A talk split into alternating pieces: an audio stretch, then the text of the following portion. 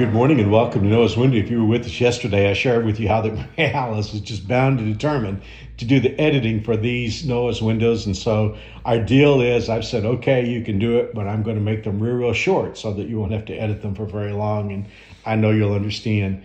As I shared with you yesterday, I'm looking at my most marked section of my Bible, which is Second Corinthians uh, chapters 3 through 6. And every Bible I have, I have those those chapters all marked up because they're so special and they say so much about the Christian life.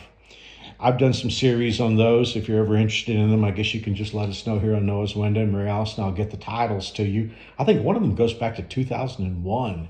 Uh, but I love these these chapters. Yesterday, I talked to you about how even when we go through difficult times, God says that He will make it up to us in heaven. Well, I want to share with you one of my favorite verses, and every time I preach a funeral, pretty much, I preach from Second Corinthians chapter 5 because it's, to me, it's the definitive answer to the question, what happens the moment you die? But nestled in between all those verses about life in heaven, there's a little simple statement that I, you probably have heard before. In our New Living Translation, it says, We live by believing and not by seeing. If it's the old translation that most of us grew up with, it's we walk by faith and not by sight. You know, I've got friends who don't believe in God, and when they hear me saying, well, we live by faith, they, they hear that as saying, well, that's what's wrong with religion. You just live by believing whatever you want to believe is true. Well, that's not what faith is. Faith is not believing what you want to be true. Faith is taking God at His word. And I would always say that faith in God's word is not blind faith, it's actually sighted faith. If a person doesn't have faith in God, they're going to come up against the curtains of life and not be able to see beyond. I mean, for one thing, we can't see beyond today. We don't know what lies behind that curtain, but God does. We can't see 20 years down the road, but God can. And you know, ultimately, we're all going to come to the end of our lives, and we can't see behind that curtain, but God can. And God comes along and He tells us what's behind the curtain. And by faith, that's what faith is. By faith, we believe that what He tells us is true. And because we believe what He tells us is true, we actually can live our lives based on that baked in assurance. In other words, I can look at my life today, it's got its up moments, it's got its down moments. And if I don't have God in my life, well, I'm just rolling the dice and hoping for the best.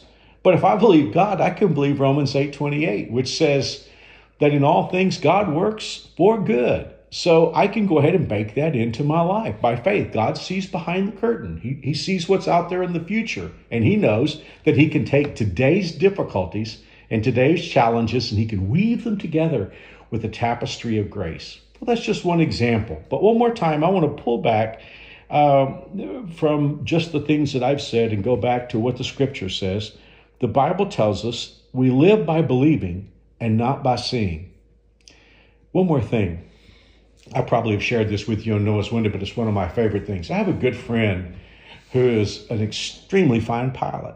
He's a surgeon, but he's also an extremely fine pilot, and he also trains other pilots.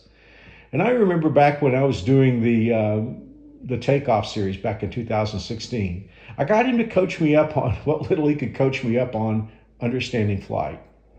I do remember a little discussion that he had with me about the difference between flying uh, according to visual flight rules and instrument flight rules. You know, visual flight rules, if a pilot's only certified for that, he or she can only fly based on what they can see out the window. And if the weather's too bad, they can't fly. But an IFR pilot, he's flying according to instrument flight rules.